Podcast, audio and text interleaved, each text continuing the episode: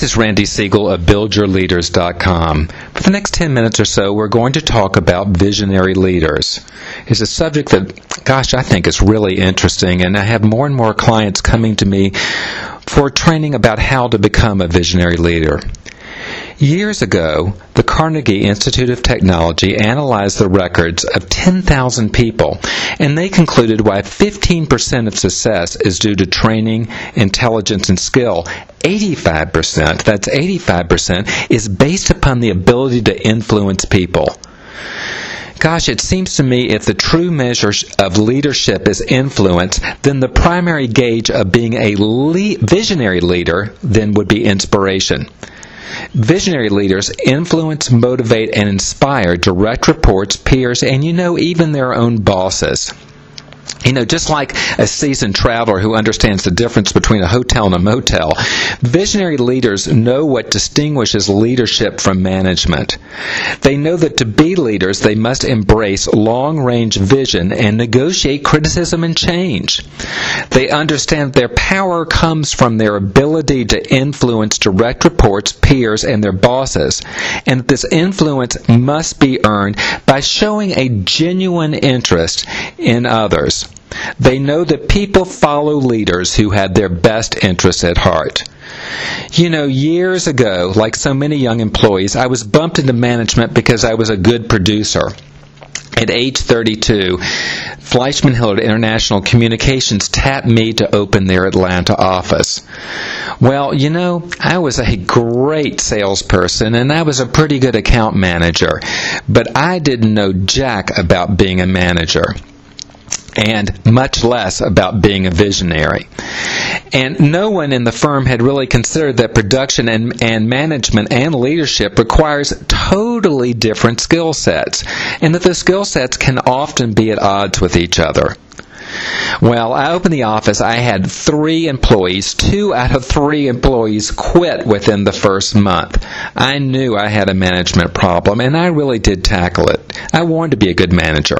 I took management courses. I read a ton of books. I even hired a management coach.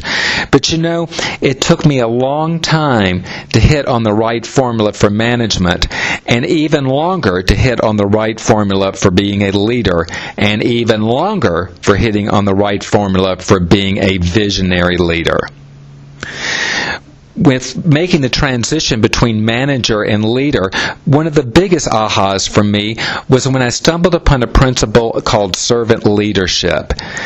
What I learned was that leadership is not built on behavior modification or manipulation or motivation, that it really has to be grounded in intention. And instead of searching for the right combination of words, actions to produce desired behaviors, I began to seek ways to make my firm's goals and mission relevant to the needs and desires of my employees. I began to put my employees' needs first and to truly care about them as people. I began to see that really my job as a general manager was not so much to get the job done, but to see that the job got done. And when we I began to do that, with taking my employees' best interests at heart, then we began to work on the, our company's goals together while meeting individual needs. Wow. Well, by now you know that, that being a visionary leader is really far more than just simply having a vision, although that certainly is an important part of being a visionary leader. But visionary leaders must have the ability to, number one, generate trust. People follow a leader because they trust him. It's just that simple. Number two, a visionary leader is charismatic or they're able to communicate in ways that cut through the clutter. They're able to forge strong communications. And number three, they realize that their job is not to motivate or even to influence, although they're important, but most importantly to inspire people to greatness. That's so important, I'll repeat again. Visionary leaders inspire people to greatness. I've done a lot of research on visionary leaders and talked to a great many over the years, and what I've learned is there's seven common characteristics shared by visionary leaders. Seven common characteristics. And they are number one, authenticity, Number two, direction. Number three, passion. Number four, connection, or I call that high voltage communications. Number five, a people first orientation. Number six, certainty, confidence, and conviction. And number seventh, resiliency. Now, in the interest of time, we'll just talk about each one of these very briefly. And we'll begin with characteristic one, which is authenticity, which you know, anybody that's heard me speak will often have heard me say that authenticity is probably the most important characteristic for a visionary leader. In the, today's world, we really live in an age of distrust. You know, we don't trust a whole lot of people and institutions. So, in order to be a leader, it becomes absolutely important that our actions are consistent with all that we say with all that we say. To be a visionary leader, you've got to be authentic. And to be authentic, you must identify and act upon your strengths and areas of improvement, being willing to admit your vulnerabilities, and your leadership style. You know, I do a lot of reading in the business press, and there's a word I keep seeing pop up a whole lot, and it's the word transparency transparency. And we read a lot about the importance of companies being transparent, being very open with their publics. But even more important than companies being transparent is, is that their leaders be transparent. That they be people that are very clear about who they are and what they're about. And again, that there's a consistency where their actions match their words. Characteristic is Number two is direction. And you know, you can call it values, vision, or mission, but it all boils down to one thing. First and foremost, people look to leaders for direction. Now, first, a visionary leader creates a vision or mission for him or herself for him or herself. They have to be very clear about what are their own core values and what is their own purpose or mission. How do they plan to use their strengths to be a benefit to other people? Then they must develop a vision for their company or organization that they're representing. So, having vision is an important part of having direction. Okay? Also, visionary leaders are very clear about defining their own leadership point of view. I worked recently with a college president who defined her leadership point of view as leadership under grace. And one of the things that she wanted to be noted for was a more softer, feminine way of looking at leadership, where under fire that she would always operate under grace. And it's a style that served her very well. There's a wonderful book called Leading at a Higher Level that management expert Clint excuse me, Ken Blanchard wrote, and you might remember him. He was the author of The One Minute Manager. And he suggests seven questions to ask ourselves in determining our leadership point of view. And they're so good, I think I'll share them with you. Number one, who are the influences, leaders in your life who have p- provided a positive, or in some cases, a negative influence? That could include, of course, teachers or coach or parents, bosses, and others. Number two, think of your life's purpose. Why are you here, and what is it that you are here to accomplish? Number three, what are your core values? What are those values that are the guideposts for your life? Number four, given what you've learned from past leaders, your life purpose, and your core values, what are your beliefs around leading, motivating, and inspiring people? Number five, what can people expect from you? Number six, the reverse. What is it that you expect from people? And number seven, how will you set an example for your people? I have a tool that I often teach uh, clients, and it's a man, it's called a management manifesto, and it's a fabulous tool in that it very clearly and succinctly gives folks gives direct uh, reports some idea for what the manager stands for, what his or her vision is, and what he or she expects from his employees and what their expo- employees should expect from them. Let's move on to characteristic number three passion.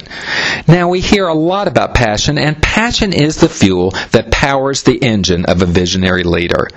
You know, when I work with clients, I often ask them a series of questions to help them uncover their, their passion. Let me review a couple of those with, with you. Number one, what do you love most about your work and what percentage of your time is actually spent doing those things? Number two, how much do you believe in your in the work you're doing?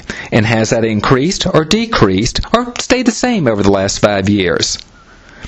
And number three, is there anything that you rather be doing? And if so, what is it? And Number four, what new ideas, information, technologies, or possibilities interest you right now? And which ones would you like to integrate into your work life? These questions, along with some others, help folks get focused on what their passion is. And of course, when we lead from passion, we are truly a visionary leader. Characteristic number four is connection, or you remember I call that high voltage communication skills. Many of you have heard me speak before and heard me quite, quote a statistic where a research study, and really I have to tell you, study after study has proven over and over again that communication skills are a top determinant for both personal and professional success. There's probably few things that are more important to our success and of being a visionary leader than the way we communicate. There are six basic truths of what I call high voltage communications. And they are number one, all communications, whether to 1 or to 100, is 1 to 1. Number two, all communications, in order to truly be communications, is two way. That means we listen not only with our ears, but with our eyes. Number three, communications to be effective are open and transparent. Number four, they are other focused, that we are focused on the audience rather than our own performance. Number five, that style is more important than words. In fact, there's a survey or research survey that says that 55% of our credibility as a speaker is based on the way we look, on visual cues. 38% is based on our vocal quality. Do the math. That means 93% of our credibility as a speaker is based on visual and vocal cues. Only 7%, only 7% is based on the actual words we use. You know, I certainly have found that true in my life. I mispronounce words, I stumble. In fact, I probably have done a little bit on this talk today. But I most people would consider me a pretty good communicator. And again, that's because 93% of our credibility as a speaker is based on visual and vocal cues. And then finally, number six, the best communicators are storytellers.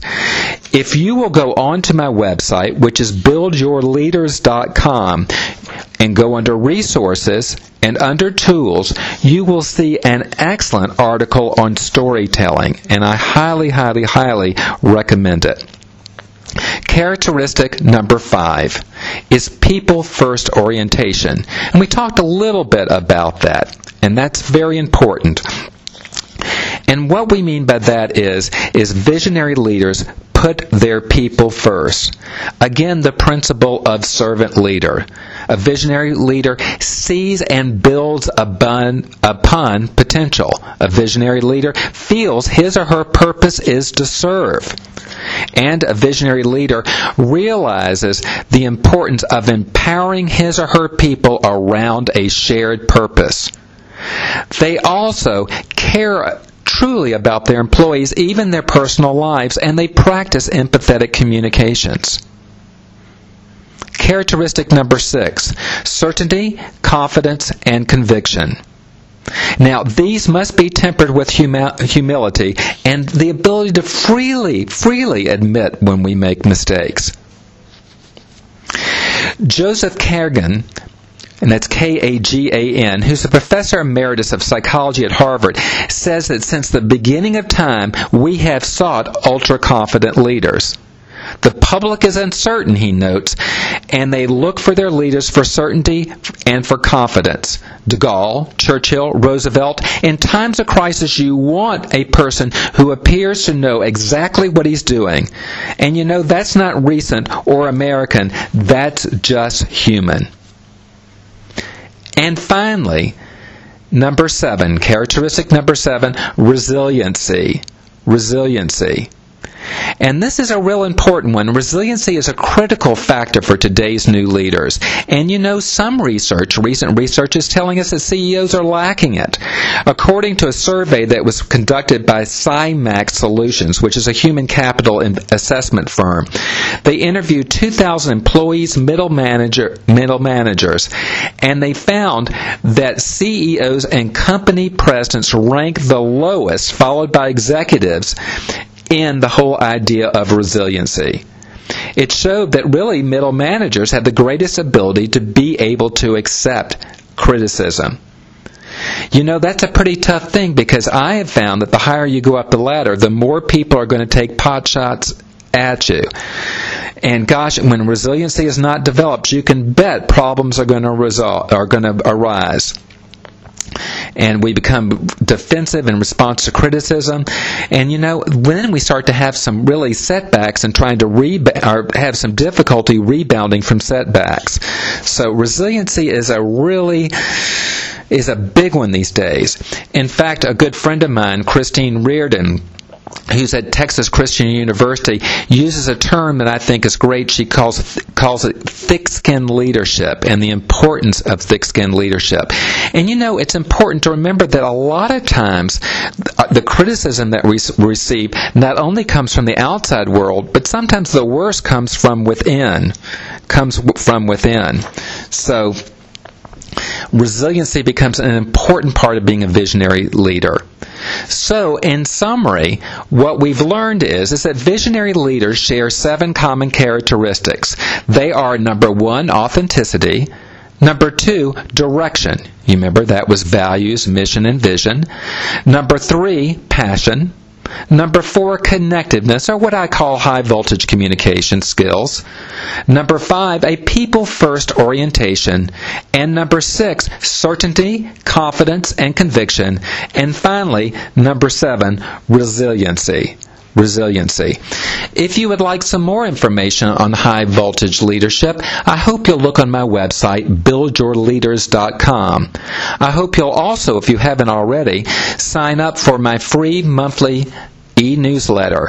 I've got about 2,000 uh, readers that are from I don't know seven or six, uh, seven or eight different countries that are reading it now, and most find it to be of great value, and I hope you will too. Well, thank you for spending this time with me talking about high voltage leadership and, more importantly, visionary leadership. And I wish you the very best in your career. Thank you.